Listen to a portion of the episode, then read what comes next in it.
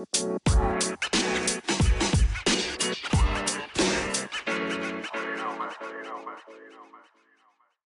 hallo unsere lieben Podcast-Freunde, herzlich willkommen zu einer weiteren Folge von unserem Podcast. Wir melden uns hier heute nach einer knapp zweiwöchigen Pause zurück. Es gab verschiedene Gründe dafür, warum wir äh, jetzt in den letzten zwei Wochen keine Folge rausbringen konnten. Jetzt sind wir aber zurück und ja, wir haben einiges zu berichten. Zwei Formel-1-Rennen, die, an, äh, die anstanden, dann die zweite Liga, die angefangen hat, die Frauen-WM, die ja jetzt leider schon früh für die deutsche Nationalmannschaft zu Ende ist und, und, und. Wir haben ja einiges zu berichten in der heutigen Folge und mit mir dabei ist natürlich wie immer der Marvin. Ja, hallo auch von meiner Seite. Ich wünsche euch herzlich willkommen zur neuen Folge und äh, ja, letzte Woche konnten wir leider keine Folge bringen. Ich war im Urlaub und ähm, dann haben wir es irgendwie dann auch nicht mehr am Wochenende so wirklich hinbekommen zeitlich, äh, auch mit den Formel 1 Rennen dann und so, allem drum und dran. Hat es irgendwie nicht gepasst und dann haben wir einfach gesagt, ja komm, dann bringen wir einfach diese Woche wieder eine Folge und haben halt mal eine Woche Pause. Ähm, wir hoffen, ihr seid da nicht sauer auf uns. Und äh, ja, es ist aber einiges passiert in der Zeit, äh, denn die zweite Liga ist am vergangenen Wochenende wieder gestartet. Es waren zwei Formel-1-Rennen. Jetzt ist Sommerpause in der Formel 1. Und auch so ist viel passiert. Und äh, du kannst ja mal starten, wie so die vergangenen Wochen bei dir waren. Ja, eigentlich äh, recht entspannt. Ähm, ich habe sehr, sehr viel Zeit mit Freunden verbracht, haben viel unternommen, war viel arbeiten, war sehr, sehr viel im Fitnessstudio, jetzt auch nochmal mehr als sonst in den Wochen.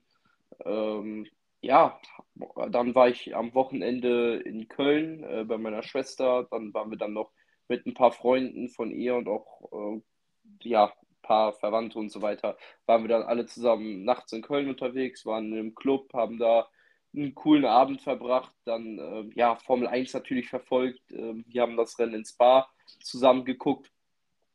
Ähm, ich habe das Sprintrennen auch, äh, auch verfolgt auf Krampf in einem Restaurant. Das war äh, ja ein bisschen, bisschen auf Krampf, aber ja, soweit alles verfolgt. Dann, ähm, puh, was war noch? Stand noch irgendwas Großartiges an? Nee, ich glaube, ich war einfach sonst, äh, ja, arbeiten und äh, ja, sonst fällt mir gerade spontan nicht viel ein, was, äh, was bei mir noch los war. Ich wurde, ich, das kann ich noch vielleicht sagen, ich wurde über den Tisch gezogen bei eBay Kleinanzeigen. Das, das, das ist passiert. Äh, wurde, da von, wurde da verarscht um 70 Euro äh, wegen einem Modellauto. Äh, das war nicht ganz so cool, aber ja, sonst äh, eigentlich ja, sehr, sehr entspannt gewesen, weil bei mir auch noch äh, nicht so wie ansteht wie Ausbildung oder Studium und so weiter, was bei dir ja mittlerweile der Fall ist. Ja, also erstmal, äh, letzte Woche, wie ich schon angesprochen habe, war ich im Urlaub. Ähm, in Malaga waren wir in Spanien.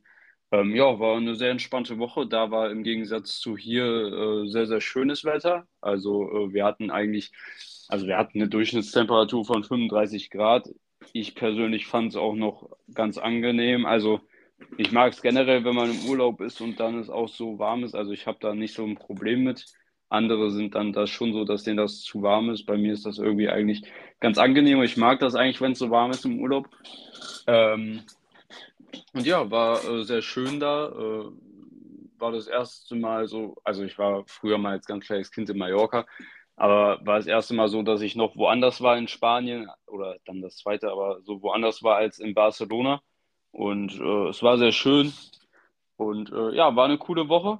Und äh, ja, wie du angesprochen hast, am Dienstag, am 1. August, hat dann für mich ja so schon ein neuer Lebensabschnitt ge äh, gestartet, ähm, der wahrscheinlich jetzt die nächsten 50 Jahre mein Leben bestimmen wird. Und zwar äh, ja, hat meine Ausbildung gestartet. Als Industriekaufmann mache ich eine Ausbildung bei einer Firma. Und ähm, ja, da hatte ich jetzt dann die ersten vier Tage. Es war sehr entspannt. Äh, die ersten zwei Tage waren eher was langweilig, weil ich noch nicht so viel machen konnte, weil es, ja, hier und da musste man natürlich auch erstmal die Zulassung haben, um die ganzen Sachen zu nutzen und so. Das hat nicht alles ganz direkt geklappt. Ähm, und ja, jetzt, wo man dann aber selbst äh, was machen kann und so, ist es auf jeden Fall sehr spaßig und äh, ist auch sehr entspannt und macht mir sehr viel Spaß. Also bin ich gespannt, was das noch so alles mit sich bringt. Und ähm, ja, Ansonsten ähm, würde ich sagen, ja, reden wir doch erstmal kurz über die zweite Liga, würde ich sagen. Ich glaube, das ist deutlich schneller abgehakt als die Formel 1, da wir auch zwei Rennen zu bereden haben. Ähm, ja, die Bundes zweite Bundesliga-Saison ist wieder losgegangen mit einem echten Kracherspiel direkt mal zu Beginn. Ähm, Hamburg gegen Schalke 04. Ich würde sagen, äh, trotz der vielen großen Namen sind das die beiden größten Namen in der zweiten Liga. Also ähm, ja, ein Top-Duell, was wir dort gesehen haben und was man vorher erwartet hat, das hielt das Spiel dann am Ende auch. Ich glaube, am Ende ging es 5 zu 3 aus. Ähm, der HSV hat gewonnen, auch gerechtfertigt meiner Meinung nach. Ähm, es sind also acht Tore gefallen. Es waren, glaube ich, drei Abseitstore. Zwei von Hamburg, eins von Schalke. Eine rote Karte, die Schalke am Ende das Spiel gekostet hat. Ansonsten hätten sie vielleicht das Unentschieden retten können oder vielleicht sogar noch gewinnen können. Aber äh, nach der roten Karte ging für Schalke nicht mehr viel und sie liefen nur noch hinterher und Hamburg hat immensen Druck gemacht.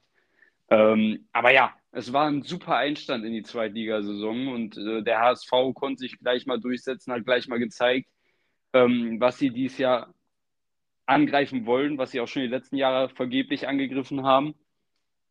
Und ähm, natürlich muss man auch sagen, dass der HSV da die Vorteile von Anfang an im Spiel hatten, weil einfach, sie haben eigentlich den Kader so beibehalten und haben halt noch ein, zwei Positionen verbessert. Äh, vor allem mit einem Ferrei von äh, Braunschweig hat man einen richtig krassen Transfer gemacht, der auch im ersten Spiel sehr, sehr gut eingeschlagen hat. Ähm, und ja, deshalb äh, die Schalker da natürlich ein bisschen gepiesackt, da würde ich sagen, mit noch vielen Ausfällen und äh, zudem natürlich einer schon recht neu formierten Mannschaft war der Start dann auch deutlich erschwerter als der im HSV und äh, das konnte der HSV dann ausnutzen und äh, am Ende dann hochverdient in einem super Spiel gewinnen. Ja, das kann ich nur so unterschreiben. Ich hatte nur die ersten 45 Minuten des Spiels verfolgt, weil ich danach äh, weg war.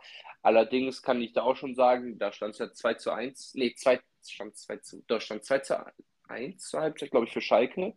Ähm, ja, und es war ein tolles Fußballspiel bis dato auch. Ähm, du musst den Namen nochmal sagen von dem 17-Jährigen von Schalke, der das 1-1 gemacht hat.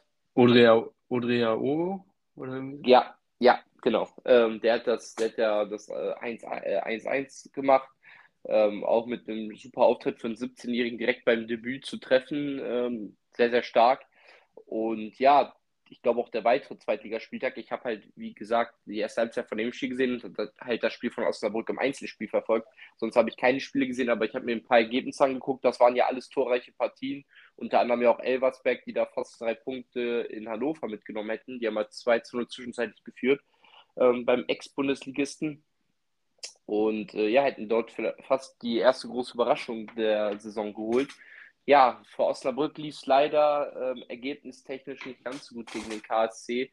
Äh, man ist früh in Rückstand geraten, konnte dann allerdings äh, durch Engelhardt ausgleichen, hat dann allerdings wieder knapp vor der Halbzeit das äh, 2 zu 1 bekommen.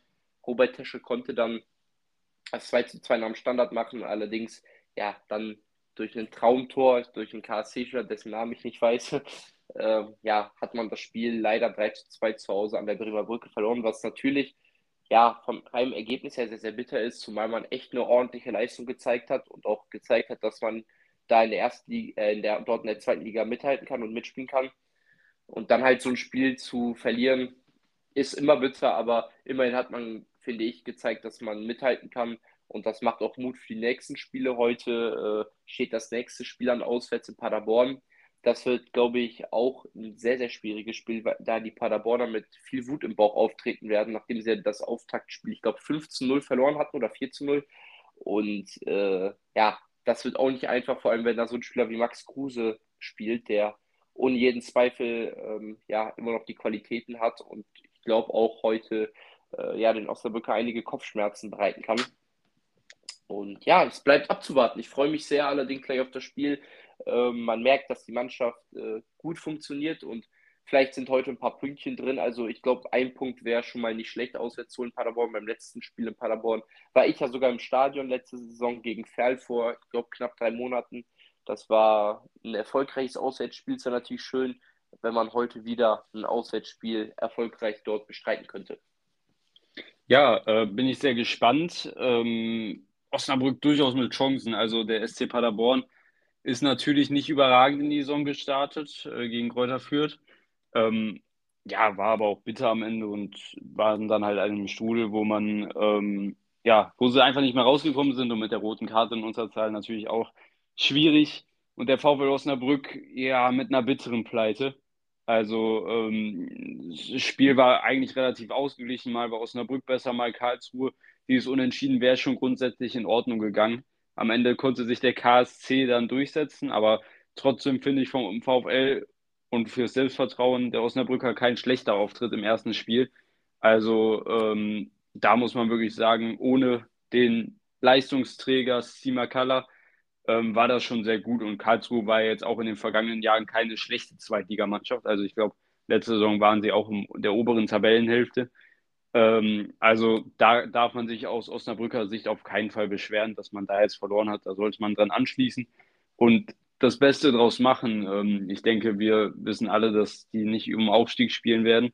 Aber ähm, es geht darum, die Klasse zu halten. Und ich finde, da hat der VfL auf jeden Fall gute Karten. Auch wenn, wie du angesprochen hast, zum Beispiel Elversberg auch einen sehr, sehr guten Saisonstart hatte.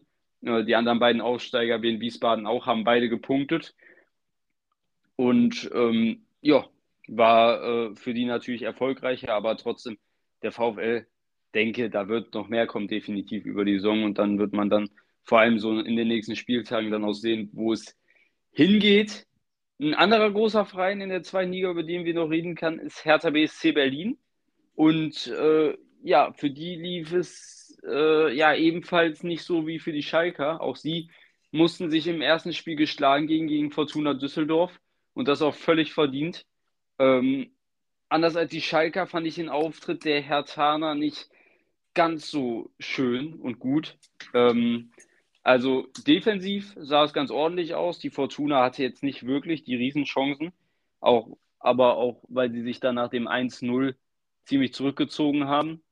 Aber die Hertha hatte offensiv gar nichts anzubieten. Also ähm, man hatte zwar mal hier und da einen Schuss, aber die kommen jetzt auch nicht in die gefährlichere Chancenauswahl. Also äh, das war schon sehr, sehr mau offensiv von der Hertha. Und äh, vor allem muss man noch sehen, dass äh, der Geschäftsführer vor dem Spiel auch gesagt hat, dass da noch der ein oder andere Abgang ist. Ich bin echt gespannt, äh, wie es bei der Hertha laufen wird. Also ich sehe sie definitiv nicht als Aufstiegskandidat, sage ich aus aktuellem Standpunkt. Ich glaube nicht, dass Hertha im engeren Kreis um den Aufstieg mitspielen wird. Sie werden nicht total einbrechen, sie werden nicht in der zweiten Tabellenhälfte sein, aber ich glaube am Ende, ja, wird es so ein Platz 6, 7, 8. Ich denke, mehr ist da die ist ja nicht drin für die Hertha. Dafür hat man, finde ich, kaderplanungstechnisch her zu, einen zu schwachen Job gemacht. Ich meine, man hat kaum Neuzugänge, man hat eine Menge Abgänge. Ähm, Paul Dardai äh, treibt da seine Familienhistorie voran in der Hertha-Mannschaft. Also äh, gegen, gegen Düsseldorf waren am Ende drei Dardais auf dem Feld. Hat nur noch gefehlt, dass Paul sich selbst einwechselt. ähm, also ja, ja, ich, ich weiß nicht. Sowas kennt man aus dem Fußball eigentlich nicht. Das ist eher vergleichbar so mit der Formel 1, mit Lance Roll. Ähm, natürlich, klar, haben die Jungs Talent, steht außer Frage. Die spielen ihr Leben lang vermutlich in der äh, Hertha-Akademie und äh, werden auch sicher was auf dem Kasten haben. Und äh, vor allem der Älteste heißt, glaube ich, Martin, der schon einige Bundesligaspieler hat. Ähm, der kann ja auch, der, der hat ja schon ein bisschen Erfahrung, ist ja auch in Ordnung, dass er spielt, aber dass man da, also ich weiß nicht, es ist halt schon sehr auffällig, aber gut. Muss man sehen, wie es bei der Hertha läuft. Äh, meine Meinung zu dem Dardai-Rückholaktion habe ich schon geäußert, dass man da immer wieder dasselbe macht und dass man vielleicht einfach mal diesen neuen Weg, den man groß ankündigt, auch einfach einschlagen sollte und nicht immer in die gleichen Muster verfallen sollte. Aber wie gesagt, einfach mal sehen, was die Hertha-Saison mit sich bringt. Und ähm, ja, ich sehe sie nicht im engeren Aufstiegskampf. Und das sage ich auch jetzt schon nach dem ersten Spieltag. Auch wenn es natürlich früh gegriffen ist. Natürlich heute gegen Wien Wiesbaden. Da muss Hertha eigentlich einen Dreier holen im ersten Heimspiel in der zweiten Liga. Ähm, muss man sehen, was die Hertha, wie sie sich über die Saison entwickelt. Und es gibt ja auch immer noch eine Wintertransferphase. Ich bin sehr gespannt. Ja, also die Hertha für mich auch das große Fragezeichen vor dieser Zweitligasaison. Sie haben einfach sehr, sehr viele Leistungsträger verloren, unter anderem ja auch Toussaint, der zu Union Berlin gegangen ist. Und man hat, wie du es auch schon richtig analysiert hast, zu wenig äh, ja, Neuzugänge geholt, die auch wirklich Qualität mit sich bringen und die dann, wo man auch sagen würde, ja, die könnten der Hertha wirklich weiterhelfen zum, zum erneuten äh, Wiederaufstieg. Und ich sehe es auch, um ehrlich zu sein, nicht, dass Hertha direkt wieder aufsteigt. Ich sehe es auch ähnlich wie du auf Platz 6 ungefähr, so dass man sich erstmal wieder einlebt. Und ich glaube, dass die zweite Liga dann vielleicht auch zur Normalität werden wird bei, bei der Hertha, ähnlich wie beim HSV. Ich meine, der HSV ist jetzt in der fünften oder sechsten, ich glaube in der sechsten äh, Saison oder fünfte fünfte, sechste Saison in der zweiten Liga und äh, warte, 19, 20, 21, 22, 23, ja, ist die sechste Saison jetzt, diese, diese äh, dort zocken. Und ähm, ja, ich meine, die Hertha ähm, ja, muss sich vielleicht auch daran gewöhnen, ähm, erstmal wieder zweite Liga zu spielen. Und sie muss sich erstmal wieder gesund erholen. Wie du es auch gesagt hast, einen guten Neustart finden, die richtigen Leute holen. Und auch Leute holen, denen es nicht ums Geld geht, sondern denen es auch wirklich darum geht, Hertha BSC wieder in die erste Liga zu führen. Und äh, ja, deswegen sehe ich es auch momentan noch nicht, dass die, dass die Hertha aufsteigt. Ja, dann würden wir, würde ich mal kurz zum Frauenfußball dann wechseln, denn die Frauenfußball-WM ist ja vor zwei Wochen in Neuseeland und Australien gestartet. Und ja, die Deutschen haben das Triple geholt, das Triple im Gruppenphasen aus. Äh, Männer-Gruppenphase rausgeflogen, in Katar U21-Gruppenphase rausgeflogen und die Frauen jetzt auch noch rausgeflogen. Also das waren auf internationaler Ebene sieben, also acht Monate zum Vergessen für den deutschen Fußball äh, ja, wieder ein bitteres Aus äh, für, die, für die Frauen dann jetzt auch noch, womit man ja eigentlich gar nicht gerechnet hat, weil man war in der Gruppe mit Kolumbien, Marokko und Südkorea. Das sind ja eigentlich, was den Frauenfußball angeht, jetzt nicht die Supergrößen, zumal wenn man sich mal die Erfolge der deutschen Fußballerinnen der letzten 15, 16 Jahre anguckt. Die sind Weltmeister, die haben äh, mehrfach den, die, die Europameisterschaft gewonnen. Die waren letztes Jahr noch im Finale der Europameisterschaft, haben dort ganz knapp verloren und auch eigentlich zu Unrecht verloren. Und jetzt fliegen sie wie die Männer schon vor äh, fünf Jahren gegen Südkorea raus, was ja eigentlich nur peinlich ist. Ja, ein, ja, irgendwie, irgendwie so ein komisches Gefühl, weil man ist so gut ins Turnier reingestartet mit einem 6 zu 0 gegen, äh, gegen Marokko und da dachte man, ja, die schaffen das jetzt. Dann hat man unglücklich gegen Kolumbien verloren, die äh, in der 90. plus 7, glaube ich, das, äh, den Siegtreffer gemacht haben, das 2 zu 1 gemacht haben.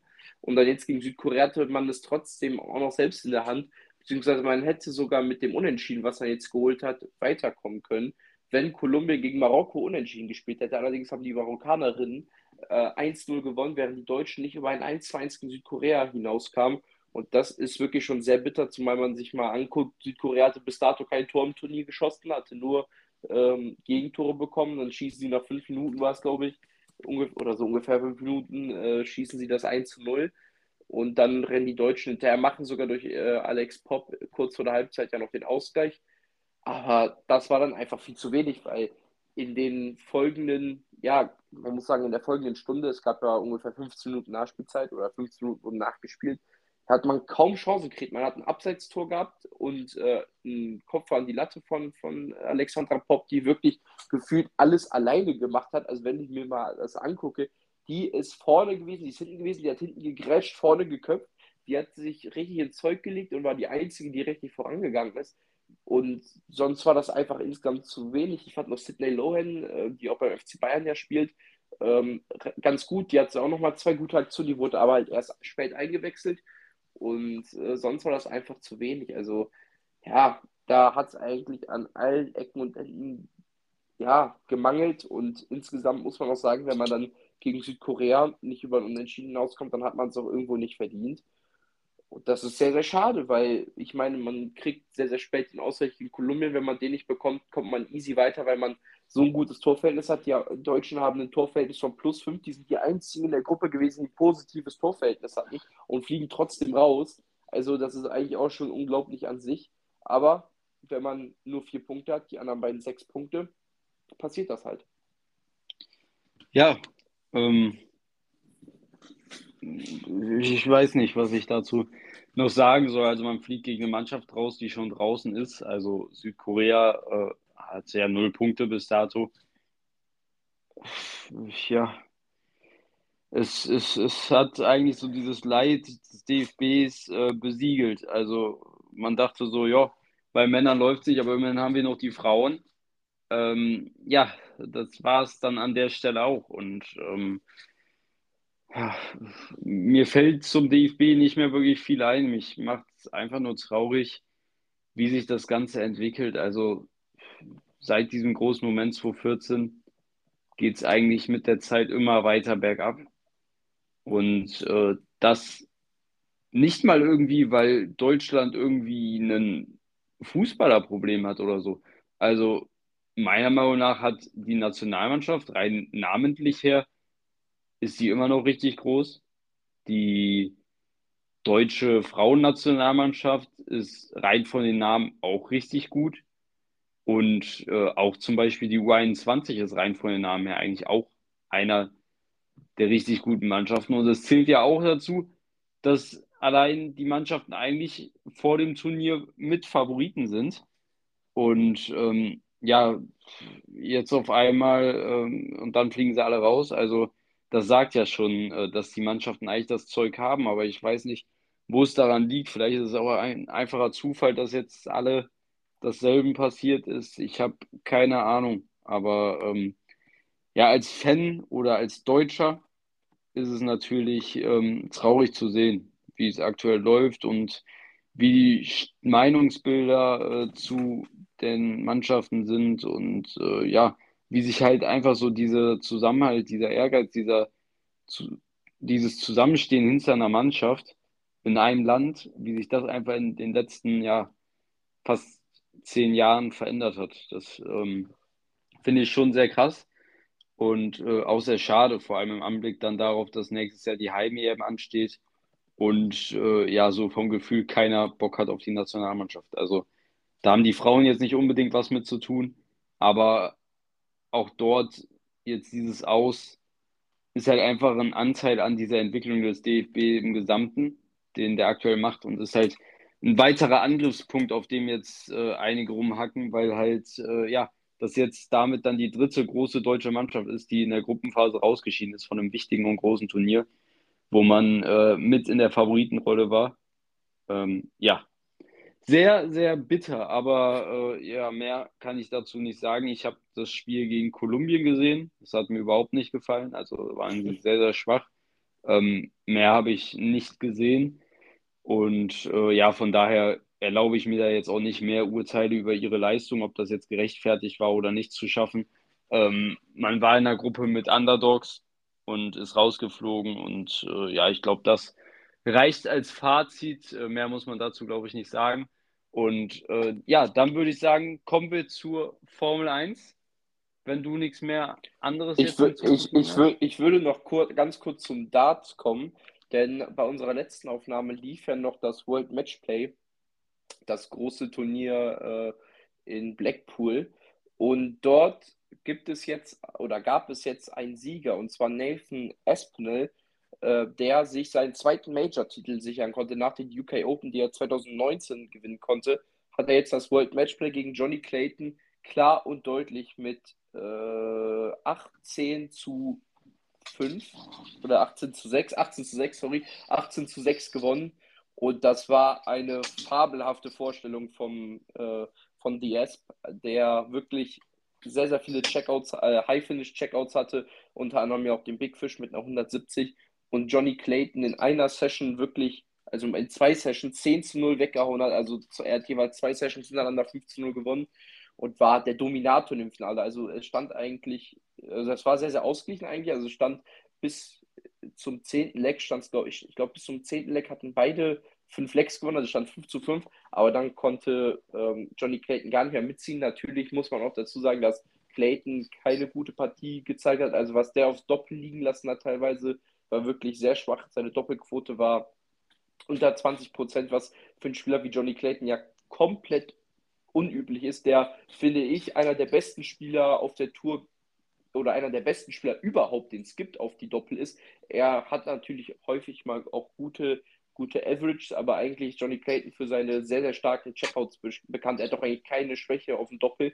Ähm, also natürlich bevorzugt er auch die Doppel 16, aber er ist eigentlich auf alle Doppel stark. Also ist nicht so ein Typ wie, äh, äh, boah, ich, wie zum Beispiel Rob Cross, der gar nicht auf Doppel 20 äh, spielen kann und äh, sich immer seine Doppel 16 oder Doppel 18 legt, sondern er geht immer, er geht halt drauf, wie er draufgehen kann.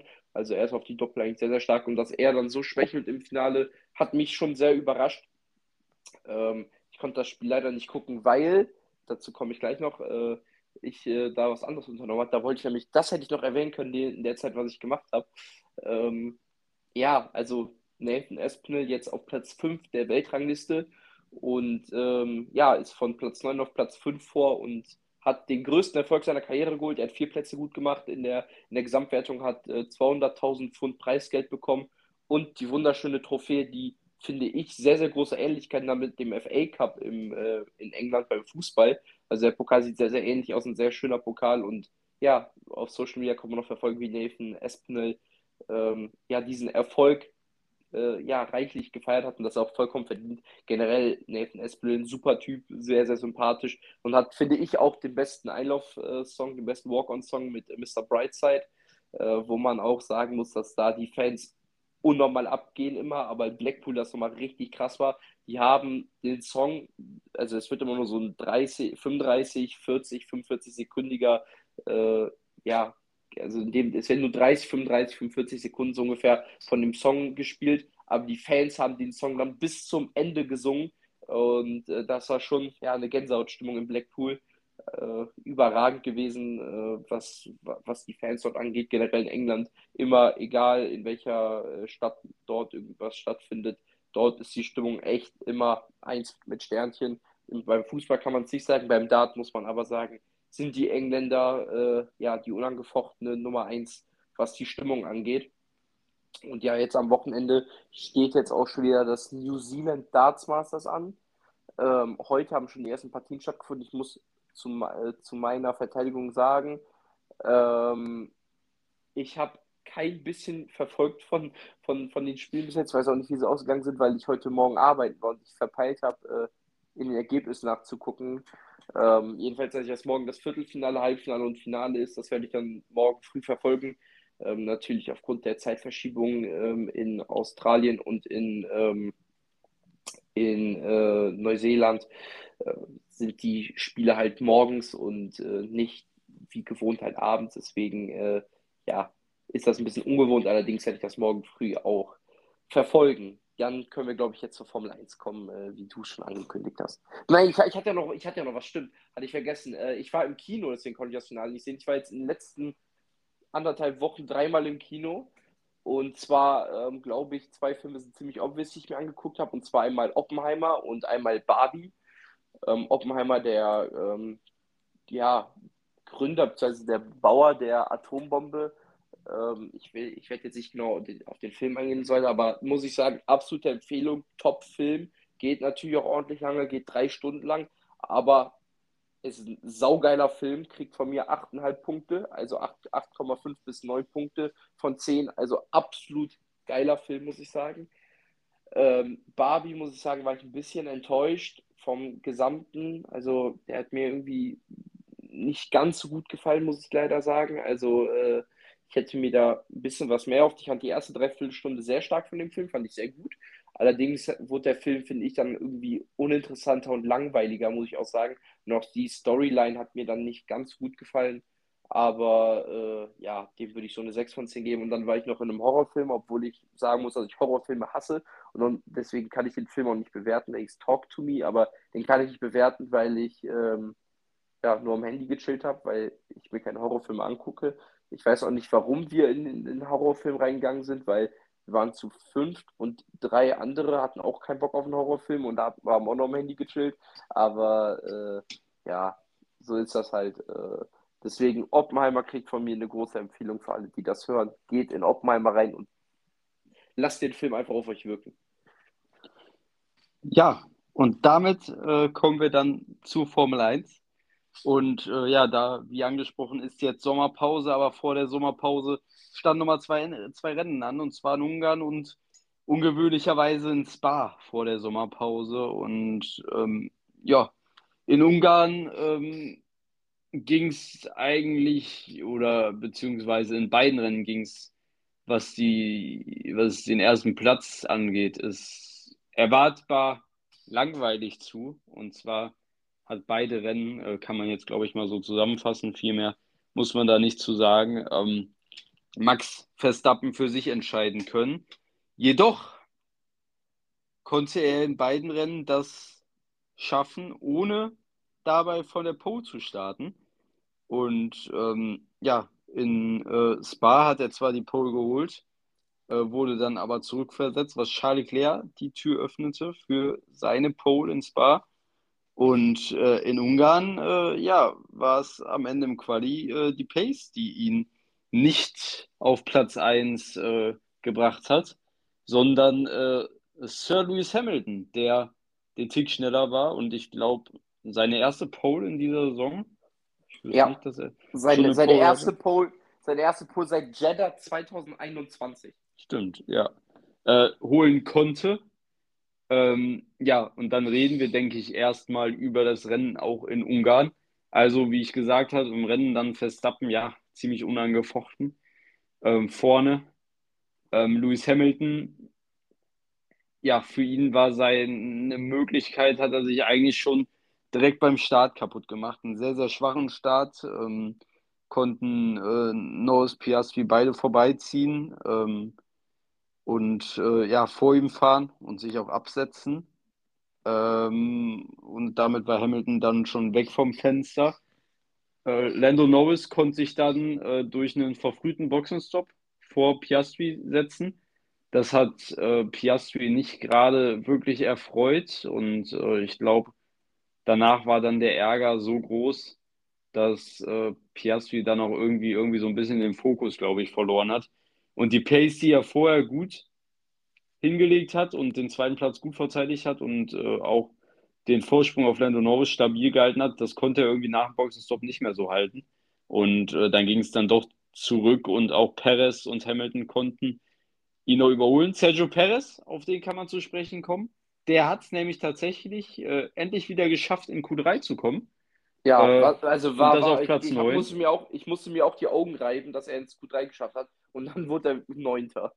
Ja, auf Platz 9. Ähm, zudem kann man zum Qualify noch sagen, die größte Überraschung war Alfa Romeo in Ungarn, äh, die auf 5 und 7 gestartet sind. Ähm, Guan Yu Zhou hat aber, glaube ich, beiden Alfa Romeos dieses Ergebnis direkt mal beim Start versaut. Ähm, also der ist mal völlig stehen geblieben und hat seinen Teamkollegen Bottas auch noch behindert, äh, wodurch es für die beiden Alphas dann direkt weit nach hinten geht. Äh, war am Ende 16. schon und Bottas 12. Ich glaube, nicht ähm, nur sein Teamkollegen hat er behindert, sondern auch noch irgendwie so zwei französische Autos. Äh, ja, kann man so sagen. Zwar ähm, geht es da um Gasly und Ocon im Alpin, ähm, die beide nach der ersten Runde raus waren, äh, und zwar durch Guanyu Zhou. Ähm, war ein Auffahrunfall, äh, Daniel Ricciardo war auch mit verwickelt. Ähm, und ja, für beide Alpins ging es aber nicht so glimpflich aus. Und nachdem sie schon zuvor ja einige schwache Wochenenden hatten, folgte das nächste mit diesem Doppel-DNF. Und ähm, als Reaktion darauf äh, gab es dann den größten, äh, den größten, den großen äh, Knall vor dem Rennwochenende in Spa, beziehungsweise während dem Rennwochenende in Spa. Und zwar, ähm, dass äh, Ottmar Schaffnauer äh, seinen Job bei Alpine mit sofortiger Wirkung ja quasi, also nach dem Rennwochenende in Spa niederlegt, äh, kam für mich sehr, sehr überraschend. Zudem, ich weiß gar nicht mehr, wer es genau ist. Ich glaube, äh, der. Pat Fry wurde entlassen. Ja, genau. Das weiß ich. Der war auch mal bei Ferrari unter anderem und bei McLaren früher. Dann wurde, ähm, ich weiß seinen Namen nicht, er war, der, der war noch da während den ähm, Benetton-Zeiten. Also ist, äh, der hat schon seit den 90ern bei Alpine, Schrägstrich Renault, Schrägstrich Lotus gearbeitet. Ich, kann, ich weiß seinen Namen nicht, Permechon oder irgendwie, irgendwie sowas nennt auch ein Franzose, der auch schon die WM-Titel von Fernando Alonso dort, äh, der dort äh, zwischenzeitlich dabei war, war auch Renningenieur von ähm, von Jano Trulli und Giancarlo Fisichella in der Zeit. Also der war in den glorreichen Tagen von, von Renault schon da. Ähm, der wurde entlassen. Dann ähm, im, während des Ungarn-Wochenendes wurde Laurent Rossi, der CEO von Alpine, ja zurückgestuft, weil er ja äh, auch mehrere Kommentare irgendwie abgelassen hat, also Negativkommentare. Und ich glaube noch irgendwer. Ich, ich weiß nicht, ob ich, irgendein technischer Leiter auch noch. Also, also der CEO, der Teamchef, ein technischer Leiter, ein Renningenieur und noch irgendwer. Ich glaube, irgendwie fünf, fünf Leute wurden entlassen innerhalb von zwei Wochen bei Alpine oder einer Woche bei Alpine. Ja, naja, jedenfalls eine harte Woche für das Alpine-Team. Und ähm, ja, ansonsten McLaren haben wir schon angesprochen, Norris auf 2, äh, Piastri bitte auf 5, aber trotzdem McLaren stärker als wir gedacht haben. In der Folge zuvor haben wir gesagt, dass wir glauben, dass McLaren das nicht ganz halten kann, was sie in Silverstone und Norris in Österreich gezeigt hat. Ähm, das haben sie erwidert. Also äh, da war auch noch deutlich mehr drin eigentlich. Also sehr, sehr bitter. Äh, für die Ferraris lief es äh, eher nach hinten am Rennwochenende. War kein guter Auftritt. Ähnlich bei Aston Martin, die auch, ähm, ja, die deutlich ins Brot beißen müssen. Also wir haben ja gesagt, dass sie in Ungarn wahrscheinlich ins wieder Brot besser sind. Beißen. ähm, dass sie in Ungarn wieder besser sind, das ließ aber zu wünschen übrig. Also bei Aston merkt man jetzt doch, dass man da schon von Anfang an so am Maximum war, dass man da jetzt nicht wirklich irgendwie viel Raum mehr für Weiterentwicklung hat. Deshalb auch dort ja nicht der wirklich gute Auftritt. Nee, also bei Aston und bei Ferrari lief es in Ungarn überhaupt nicht. Bei Ferrari schon im Qualifying hat es mich irgendwie überrascht, äh, dass es dort nicht ganz so gut lief. Das Qualifying war eigentlich sonst immer die Stärke von Ferrari. Und dort hat Carlos Sainz es ja nicht mehr ins Q3 geschafft. Man muss auch sagen, es gab ja diese neue Regel ähm, im Qualifying. Das äh, wurde ja ausgetestet, dass in Q3 hart gefahren wird, also nur mit hart gefahren werden darf. In Q2 mit Medium, Q3 mit, ähm, mit Softs. Äh, fand ich eigentlich mal ganz interessant, wenn man unterschiedliche ähm, ja, Ergebnisse hatte, wie unter anderem die Alfa Romeo, die sehr weit vorne waren.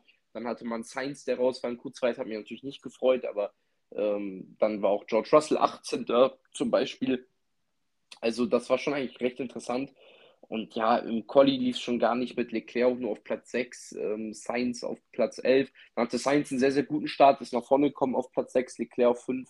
Und im ersten Sinn sah es eigentlich auch relativ okay aus, aber dann äh, ja, lief es vor allem bei Leclerc eigentlich nur noch rückwärts. Er hatte dann ja den schlechten Boxenstopp mit 9,4 Sekunden, wo man dem Mechanikern ja keinen Vorwurf machen kann. Da war die äh, eine Wheelgun äh, kaputt.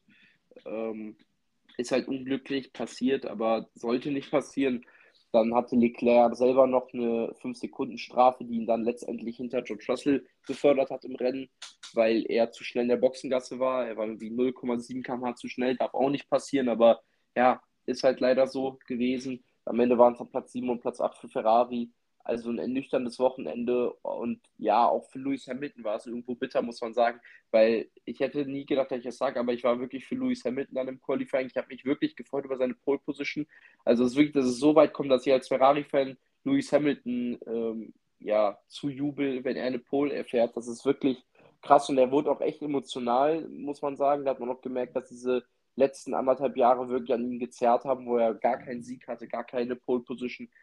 Aber ja, leider hat er diese Pole Position wirklich nichts gebracht. Er wurde im Rennen Vierter, hatte keine Chance aufs Podium, musste sogar eher noch gucken, ähm, dass er überhaupt Vierter wird, musste sich an Oscar Piastri vorbeikämpfen, der Fünfter wurde.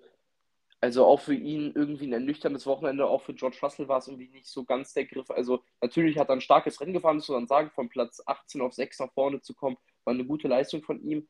Allerdings muss man halt auch einfach sagen, dass er wieder mal ein schwaches Qualifying hatte. Und ich muss auch einfach mal das loswerden, weil ich glaube, das traut sich irgendwie gefühlt keiner zu sagen. George Russell ist für mich irgendwie eine der Enttäuschungen der ersten Saisonhälfte, muss ich ganz klar sagen. Er ist für mich irgendwie gar nicht auf dem Level von Lewis Hamilton. Lewis Hamilton ist so viel besser als George Russell dieses Jahr. Er ist 50 Punkte oder 49 Punkte, glaube ich, vor George Russell.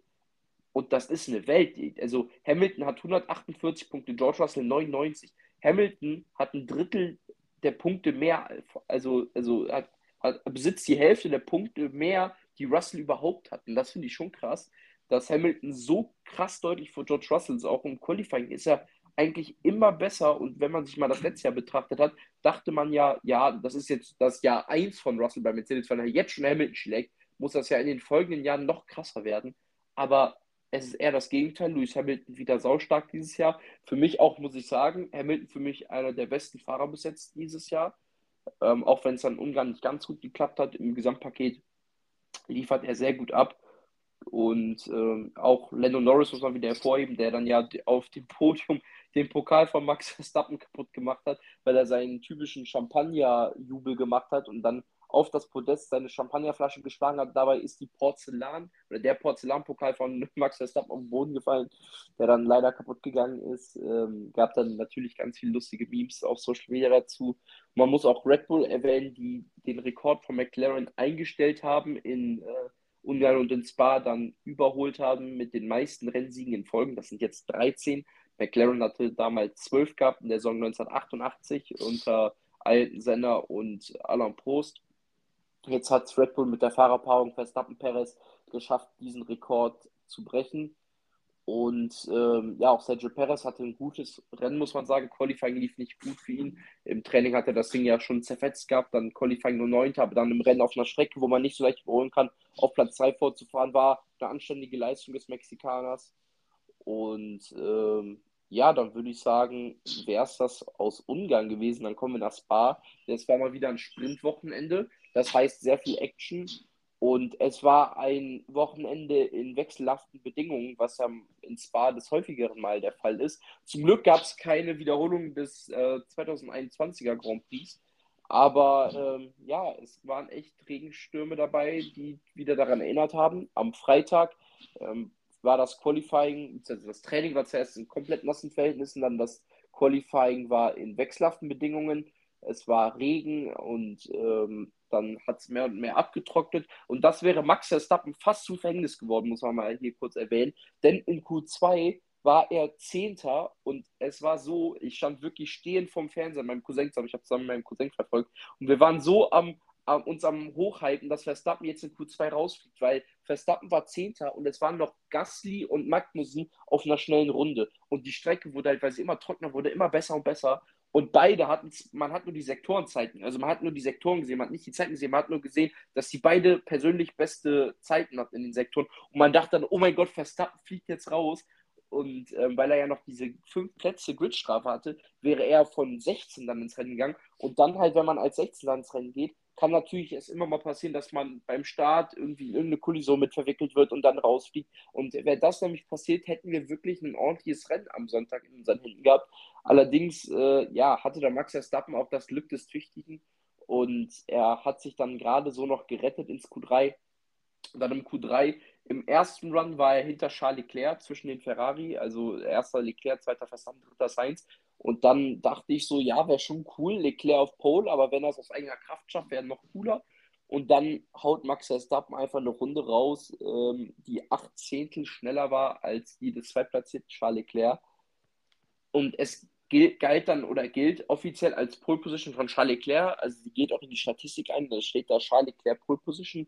Aber Max Verstappen war eigentlich der, der die schnellste Runde gefahren hat. Ähm, und es war eine Monsterrunde, wirklich acht Zehntel vor Leclerc, neun Zehntel vor, vor Perez. Das war schon sehr beeindruckend. Dann ähm, war die Startaufstellung sozusagen 1 Leclerc, 2 Perez, 3 ähm, äh, Hamilton, 4 Sainz, 5 Piastri, 6 Verstappen, 7 Norris. Und ähm, ja, dann gab es da den Sprint am Samstag. Dafür gab es ja auch das Qualifying. Und da war es deutlich enger als im ähm, normalen Qualifying. Dort haben Oscar Piastri nur 11.000 zu Max Verstappen zur Pole Position gefehlt. Carlos Sainz nur 25.000. Charlie Leclerc war auch nur knapp äh, zwei Zehntel dahinter. Also das war echt sehr, sehr eng. Und dann war das wirklich, finde ich, eines der besten Sprintrennen, die wir bis jetzt hatten. Das haben wir gefühlt bei jedem Sprintrennen. Die Sprintrennen werden wirklich immer besser und besser. Ähm, da hat es nämlich äh, Oscar Piastri geschafft, in Runde 2 die Führung zu übernehmen denn es waren wechselnde Bedingungen. Das Rennen wurde hinterm Safety Car gestartet, weil kurz vorm Rennstart kam ein echt heftiger Regenguss und es hatten halt alle Trockenreifen drauf, deswegen wurde der Start bis da hinten geschoben. Und dann ist man zuerst hinterm Safety Car mit Wets gefahren. Dann sind alle, das heißt nicht alle, aber mehr als die Hälfte des Grids dann in die Box gegangen, in, direkt, wo man konnte, und haben sich hinter Wheels aufgezogen. So auch Oscar Piastri. Der ist dann eine Runde vor Max Verstappen in die Box gegangen, der dann hinter ihm zurückgefallen ist. Und Piastri konnte dann erstmal seine Position halten, bis dann das Safety Car nach einem Unfall von Fernando Alonso ähm, herauskam. Dann hat Verstappen Piastri auf der Camel Straight absolut aufgeschlupft, wirklich. Also, das war wirklich unfassbar, mit was für einer Pace der da vorbeigeflogen ist auf der Camel Straight.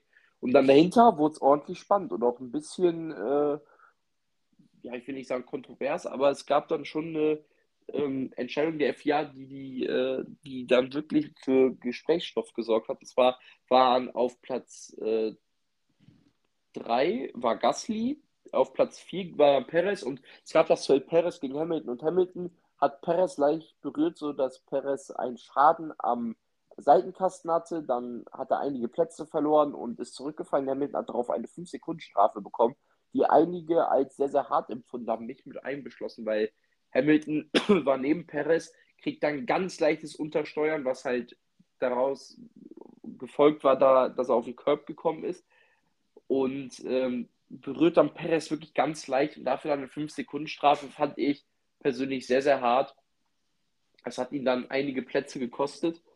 Und ähm, ja, das äh, war dann sehr, sehr bitter für, für, für den Mexikaner, aber auch für Hamilton, der dann noch weitere Plätze durch die Strafe verloren hat. An Sainz, der Vierter im Sprint wurde, Leclerc, der Fünfter wurde, Sechster wurde dann Norris, Siebter Hamilton, Achter George Russell.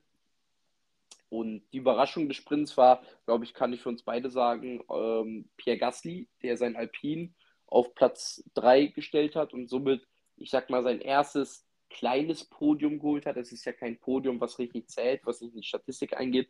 Allerdings P3 im Sprintrennen eine super Leistung von, von äh, Pierre Gasly. Ja, auf jeden Fall. Ich konnte das Sprintrennen leider nicht mitverfolgen, aber Pierre Gasly natürlich mit einer Antwort auf diesen äh, Alpindusel, den wir auch vorhin angesprochen haben. Äh, das war natürlich dann mal wieder eine schöne Nachricht aus Alpinsicht mit dieser Leistung. Und ähm, ja, dann im Rennen gab es äh, seit langem mal wieder einen Red Bull Doppelsieg, muss man ja sagen. Äh, den gab es ja jetzt schon länger nicht mehr. Jetzt konnte Perez auf zwei fahren, dass Verstappen auf die Eins fährt, das ist ja äh, ganz klar. Ähm, aber Perez auf zwei, äh, auch das nicht schlecht, auch diesmal ja im Qualifying besser. Und ähm, ja, für Red Bull mal wieder ein ja, super Ergebnis, wie eigentlich jedes Wochenende. Äh, auch wenn Perez schlechter ist, ist glaube ich immer noch für Red Bull ein gutes Ergebnis. Und ähm, ja, Charles Leclerc konnte äh, auch das Rennen von äh, Ungarn wettmachen, äh, ist Dritter geworden in Belgien. Auch das würde ich sagen, ein völlig zufriedenstellendes äh, Ergebnis, dass er mit den Red Bulls sich mithalten kann, auch mit Perez, war eigentlich von vornherein klar. Äh, deshalb dieser dritte Platz auf jeden Fall gut. Man hat eigentlich gegen Perez meiner Meinung nach die Pace immer gut gehalten. Äh, gegen, habe ich gerade gegen Perez gesagt? Ja, aber äh, gegen, das, das stimmt sogar. Das stimmt so. Ja. Er war eigentlich, er war gar nicht so weit hinter Perez. Äh, Außer gegen damit, wo er Sprit sparen musste. Gegen Hamilton meinte ich natürlich. Äh, gegen ihn konnte man die Pace super halten und am Ende sogar deutlich ausbauen. Und ähm, ja, Fernando Alonso nach einem bis dato völlig misslungenem Wochenende für Aston Martin. Also äh, es hat da ja wirklich gehagelt im, äh, im äh, Sprint-Qualifying. Äh, beide im Q2 raus durch den DNF von Lance Stroll, der kurze Sekunden vorher im Team-Radio gesagt hat, dass es viel zu äh, feucht ist für die äh, Trockenreifen und dann wenig später an der Wand war und Alonso dadurch keinen weiteren Schuss mehr setzen konnte und auch rausgeflogen ist. Ähm, ja, dann nach dem DNF von Alonso im Sprint an seinem Geburtstag, ähm, ja, konnte er dann am Sonntag ein bisschen Ergebniskosmetik machen, auch Lance Stroll in den Punkten. Ähm, das war äh, ja für beide ähm, ja sehr wichtig nach dem bis dato verkorksten Wochenende, wie gesagt. Und ähm, ja, ansonsten äh, für McLaren lief es äh, ja eher weniger. Äh, das lag vor allem daran, dass Sainz und Piastri eine Kollision in Kurve 1 hatten. Ähm, meiner Meinung nach ein Rennunfall, hat die Rennleitung da völlig richtig gehandelt, äh, keine Strafe auszusprechen. Ich finde, äh, ja, Sainz verbremst sich da halt, macht Gas, äh, macht, lässt Piastri da keinen Platz. Piastri hätte aber vielleicht auch noch irgendwie zurückstecken können. Also ich glaube, da sind beide so mit Schuld dran und deshalb äh, ist das in Ordnung. Am Ende haben sich auch beide gegenseitig das Rennen gekostet. Für Piastri ging es gar nicht mehr weiter. Und Sainz hat dann auch nach fast schon zu langer Zeit gemerkt, das macht keinen Sinn, weiterzufahren. Und ähm, ja, deshalb die beiden frühen Rennen das gekostet. Lando Norris zu Beginn auch mit einer extrem schwachen Pace. Er hat einen Platz nach dem anderen verloren. Ähm, wir dachten auch, dass er da involviert war. Ähm, dann hat er aber irgendwie wieder in die Pace zurückgefunden und am Ende im Platz 7 ist, denke ich, ganz in Ordnung für den Briten. Ähm, auch wenn es nicht ganz die Leistung von McLaren in den letzten Wochen widerspiegelt und auch wenn man die guten Startpositionen nicht desto trotz sich damit kaputt gemacht hat, ähm, denke ich, ist es Ergebniskosmetik und ich glaube, ähm, Piastri war zufrieden genug mit seinem Sprintrennen, wo er Platz 2 geholt hat. Ähm, dem war das, glaube ich, scheißegal. Und äh, sie werden sich jetzt denken, dass sie nach der Sommerpause wieder angreifen werden und äh, vielleicht sogar noch besser rausstarten werden, denn die Entwicklung, die McLaren gemacht hat, ist, wie wir auch schon angesprochen haben, beachtlich. Ähm, auch, dass sie das jetzt dann auch auf so verschiedenen Strecken wie Ungarn zum Beispiel auch noch umsetzen, das finde ich echt krass. Hätte ich nicht mit gerechnet. Und ähm, ja, die größte Überraschung vielleicht ähm, ist Yuki Tsunoda in den Punkten auf Platz 10, in dem äh, Al Alpha Tauri, bei dem ja in den letzten Wochen gar nichts zusammenlief. De Vries raus, Ricardo rein, Ricardo mit ja, zwei ordentlichen, ähm, also mit zwei ordentlichen Rennwochenenden war jetzt nichts Außergewöhnliches, war jetzt aber auch nichts Schlechtes. Ähm, und Yuki Tsunoda hat tatsächlich in diesem Alpha Tauri einen Punkt geholt und ähm, das ist sehr stark, weil der Alpha Tauri eigentlich aktuell das schlechteste Auto im Feld ist. Ähm, sie scheinen da aber vielleicht was gefunden zu haben. Und ähm, ja, das war für mich so ein bisschen die Überraschung des Rennwochenendes, dass Tsunoda da in die Punkte gefahren ist mit einem sehr, sehr starken Auftritt. Ja, auf jeden Fall. Also jeder Punkt für Alpha Tauri ist momentan sehr, sehr wichtig. Und äh, ja, Daniel Ricciardo. Ja, so viele haben sagen, sie ja auch noch nicht davon. Ja, so viele haben sie noch nicht. Äh, ich würde sagen, Daniel Ricciardo mit einem sehr mehr als guten äh, Wochenende in Ungarn hat es direkt geschafft, Yuki Tsunoda out zu qualifying, war im Rennen vor ihm. Also eigentlich mehr kann man von ihm dort nicht erwarten. Spa hatte so zwei Gesichter, also ihm wurde dann ja seine Runde gestrichen im Qualifying in Q1 und äh, sonst wäre er nämlich auch ins Q2 gekommen. Das hat ihm dann so ein bisschen ja das Rennen auch dann mit beeinflusst, weil er im Rennen auch die Pace nicht ganz so hatte, muss man sagen. Im Sprint hat er mit Platz 10 knapp die Punkte verpasst. Ähm, also der Samstag war, war, dann bei ihm schon sehr gut, muss man sagen. Dort hat er Zunoda auch wieder im Quali geschlagen. Im Rennen, muss man sagen, war er langsamer als Zunoda. Ähm, aber ich finde alles in allem, wenn man mal das Ganze betrachtet, hat er bis jetzt zwei solide Wochenenden gezeigt. Also, dass man da noch nicht direkt auf dem Niveau ist, ist ja auch normal. Ich meine, er ist das Auto erst zweimal gefahren. Ähm, Zunoda fährt das die ganze Saison, er kennt das Team auch noch nicht ganz so gut. Also, ich glaube, dass äh, dass Daniel Ricciardo ähm, zufrieden sein kann mit den zwei Rennen, die er bis jetzt hatte. Für ihn natürlich schade, dass jetzt schon wieder eine Pause ist. Ich glaube, ihm wird es sehr, sehr gut tun, einfach das Auto noch besser kennenzulernen und noch mehr Rennen einfach zu fahren, da er, glaube ich, dann einfach ja, schneller auf Betriebstemperatur kommen würde und schneller wieder Leistung zeigen könnte und vielleicht auch Punkte sammeln könnte für das Team. Aber so ist das. Und ähm, ja, dann gehen wir jetzt in die Sommerpause. Ähm, Ferrari bzw. Charles Leclerc nochmal mit einem Podium. Vor der Sommerpause ist für die Moral, glaube ich, sehr, sehr wichtig. Nach zwei schlechten Rennen in Silverstone und Ungarn ist das sehr, sehr gut. Und ich hätte um ehrlich sein auch nicht damit ge gerechnet, weil ähm, Ungarn war eigentlich eher die Strecke, wo ich gedacht hätte, dass der Ferrari gut läuft, hat nicht so viele schnelle Passagen. Und ähm, Spa ist eigentlich eher das Gegenteil mit einer Highspeed-Strecke oder als Highspeed-Strecke und das Ferrari dann so gut dann, sage ich mal, dort performt, weil wenn Sainz nicht diese, diese Berührung mit Piastri gehabt hätte, wäre für ihn Top 5 Ergebnis sicherlich auch drin gewesen. Und äh, mit dem Ergebnis wäre Ferrari dann jetzt bereits schon vor Aston Martin in der Gesamtwertung. Aber so ist das. Ich bin mir aber relativ sicher, dass Ferrari dort ähm, bald Aston Martin überholen kann. Selbst an den Wochenenden, wo es schlecht lief von, äh, für Ferrari, haben sie mehr Punkte als Aston Martin geholt. Die, äh, die Lücke beträgt jetzt nur noch fünf Punkte. Und ähm, ja, dann würde ich mal kurz sagen, machen wir mal kurz einen Stopp hier zur Sommerpause. Also Max Verstappen, also einen kurzen Zwischenstand. Max Verstappen führt die WM.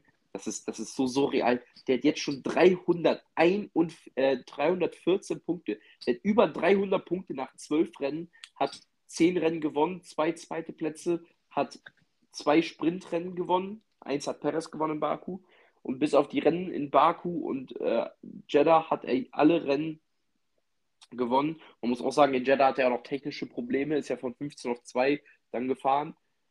Ähm, und in, und in äh, Baku kam ihm das Safety Car auch zum ungünstigen Zeitpunkt. Und das ist wirklich beängstigend. Er hat 125 Punkte mehr als ähm, Sergio Perez, also sozusagen jetzt schon fünf Rennen Vorsprung ähm, vor ihm. Also das ist schon krass. Also der Titel wird, denke ich mal, so in Japan wieder oder in Katar ähm, entschieden sein. Auch in der Konstrukteurswertung führt Red Bull die Gesamtwertung so easy an mit 503 Punkten. Sie haben mehr als doppelt so viele Punkte als das zweitplatzierte Team Mercedes. Dann hinter Mercedes, ähm, jetzt muss ich gerade rechnen, 51 Punkte hinter Aston Martin, 5 Punkte hinter Aston Martin, Ferrari. Hinter Ferrari dann nochmal eine größere Lücke, McLaren mit 88 Punkten dahinter. Man muss halt sagen, wären sie halt besser in die Saison gestartet, dann wären sie halt wirklich glaube ich, auch in dem Mix zwischen Mercedes, Aston Martin und Ferrari. Aber jetzt dieser Abstand wurde jetzt ja von Ferrari am Wochenende nochmal vergrößert. Und es ist halt einfach sehr, sehr schwer, glaube ich, auch einfach ähm, zu sagen, wer die zweite Kraft ist, weil ich glaube, durchschnittlich ist Mercedes schon das zweitbeste Team. Aber sie haben halt nicht immer das zweitbeste Auto, sondern sie haben meistens so das drittbeste Auto. Aber wenn halt das zweitbeste Team immer mal so wechselt zwischen Aston, Ferrari und McLaren, holen sie halt einfach ihre Punkte immer als drittbestes Team und sind dann insgesamt das zweitbeste Team, was die Punkte angeht. Ähm, ja, dann Fernando Alonso 149 Punkte, 40 Punkte hinter Sergio Perez. Also es wird auch schwer für ihn, äh, diese Position, glaube ich, auch zu halten. Zumal der Aston halt einfach auch nachlässt. Lewis Hamilton so noch einen einzigen Punkt hinter ihm. Finde ich auch krass. Das finde ich, kriegt man gar nicht so mit, ähm, dass Hamilton so viele Punkte schon gesammelt hat. Aber er ist eigentlich immer in den Top 5 in jedem Rennen. Und äh, ja, staubt deswegen auch immer ordentlich Punkte ab. Dahinter dann eine größere Lücke zu Charles Leclerc. Mit 99 Punkten ist er punktgleich mit George Russell. Allerdings hat Leclerc ja schon drei Podestplätze, darunter ja ein zweiter Platz. Deswegen ist er vor George Russell und dann hinter ihm Carlos Sainz mit 92 Punkten. Ähm, unser Deutscher Nico Hülkenberg befindet sich auf Platz 14 der Gesamtwertung mit 9 Punkten. Ähm, ja, hat mehr als viermal so viele Punkte wie sein Teamkollege Kevin Magnussen. Und die einzigen Fahrer bis jetzt, die noch nicht gepunktet haben, sind Logan Sargent, Nick de Vries und Daniel Ricciardo. Ich glaube, Nick de Vries können wir streichen, weil der gar keine Punkte mehr einholen wird. Daniel Ricciardo hatte halt erst zwei Rennen, kann man auch wegstreichen. Deswegen würde ich sagen, bis jetzt Logan Sargent der einzige Fahrer, der bis jetzt nicht gepunktet hat. Ähm, in der Konstrukteurswertung ähm, befindet sich Alfa Tauri auf dem letzten Platz, davor Alfa Romeo, das Haas-Team auf Platz 8, Williams auf Platz 7, Alpine auf 6, auf Platz 5 McLaren, dann Ferrari, Aston Martin, Mercedes, Red Bull, hat ja schon angesprochen. Und ja, das nächste Rennen ist dann in den Niederlanden. Also die Sommerpause ist gar nicht so lang, das ist schon wieder in drei Wochen. Also die Sommerpause ist jetzt gar nicht mal lang, also ernsthaft jetzt. Also drei ja, Wochen ist halt wirklich. Eigentlich hatten wir ja schon eine dann mit drei Wochen Abstand. Ja, und äh, danach kommt dann Monza, zwei Wochen Pause, Singapur, dann kommt Japan, Katar und so weiter. Also ähm, einiges geboten. Ich hoffe natürlich, dass die Teams immer näher an Red Bull rankommen, aber wenn ich mir so die Rennen angucke, wird es eigentlich äh, ja eher deutlicher gefühlt äh, hinter, hinter oder für Max Verstappen als, äh, als, ähm, als knapper. Und ja, er ist eigentlich schon der Weltmeister der, oder ist nicht nur eigentlich, er ist der Weltmeister der Saison 2023. Also da muss schon alles irgendwie, alles Pech der Welt zusammenkommen, dass er nicht mehr diesen Titel holt. Also dem müssen, müssen jetzt in jedem Rennen die Motoren komplett versagen und Perez muss jedes Rennen gewinnen. Und das wird nicht passieren, deswegen Max Verstappen wird der Weltmeister der Saison 2023 werden und wird damit seinen dritten Titel einsammeln. Aber ich bin mal gespannt, was dahinter passiert jetzt äh, nach der Sommerpause. Was ist mit Mercedes? Was ist mit Ferrari? Was ist mit McLaren, Aston Martin? Was passiert jetzt mit Alpine, mit dem großen Umschwung? Vielleicht bringt Haas nochmal neue Teile ans Auto und äh, ja, vergrößert die Chancen für Nico Hülkenberg, dass er mal äh, häufiger in die Punkte fährt. Das bleibt, glaube ich, alles abzuwarten. Und äh, wenn du nichts mehr noch zu sagen hast, würde ich sagen, wer ist das jetzt auch mit der Folge? Ähm, das war es dann jetzt auch erstmal mit der Formel 1. Dann in den nächsten Folgen wird es dann hauptsächlich wieder um die Bundesliga gehen, um den Fußball gehen. Wir werden auch noch einige Transfers in den nächsten Wochen analysieren, das hatten wir ja gesagt.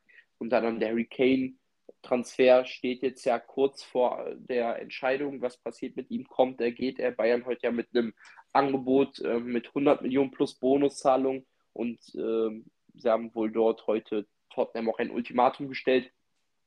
Ähm, ja, bleibt abzuwarten, dass was dort passiert, das werden wir alles in den kommenden Folgen analysieren. Ich wünsche euch bis dahin eine gute Zeit und äh, denkt immer dran, einfach mal abziehen. Ja, was Transfers angeht, äh, Köln hat heute einen neuen Transfer gemacht, nämlich als Rechtsverteidiger haben sie Rasmus Carstensen von KC Genk ausgeliehen, dänischer Nationalspieler. Bin ich mal gespannt. Ähm, ist mir gerade nur eingefallen, wo du es angesprochen hast. Und äh, ja, damit verabschiede ich mich auch. Ich wünsche euch eine schöne Woche. Wir hören uns nächste Woche dann wieder mit zweiter Bundesliga und der DFB-Pokal steht ja nächstes Wochenende auch schon an. Ähm, ja, das und vieles mehr in der nächsten Folge. Bis dahin, ciao.